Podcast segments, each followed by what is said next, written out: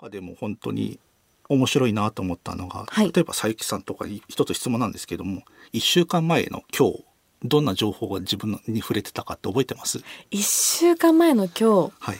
正直全く今言葉が出てこないですね。ですよね、はい。私もこれ本読んでてまあドキッとしたんですけども、はい。本当その1週間前にで何が自分の中に入ったかいわゆるプットされてるかっていうところは、ほとんど覚えてないと思うんですよ大体こんなことかなぐらいのおぼろげなものが一つ二つ出てくるかなぐらいだと思そううんでですすね。ね。あそれがだから現時点でのあなたのインプット力ですよっていうことを言ってるんですね。もう何十年生きてても一週間前のことを思い出せないとなると今まで何やってたんだろうってちょっと悲しくなっちゃいますね。そうです。これだけ大量に情報にふ触れてる現代社会なので、はい。だから触れてるから自分はちゃんと情報は頭頭の中に入ってるよと思ってるんだけども、実際にそのたった一つの質問であれ何も入ってないじゃんっていうところに気づかせてくれるっていうのも個人私個人としても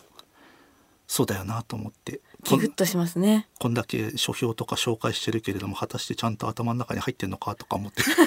それはきっと入ってるはずだと思います。こんなに。こちらのオーディオブックは、audiobook.jp アプリで配信されている番組の視聴版です。全編をお聞きになりたい方は、audiobook.jp アプリをご利用ください。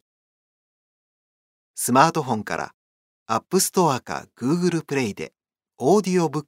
と検索し、audiobook 耳で楽しむ読書アプリをインストールしてご視聴ください。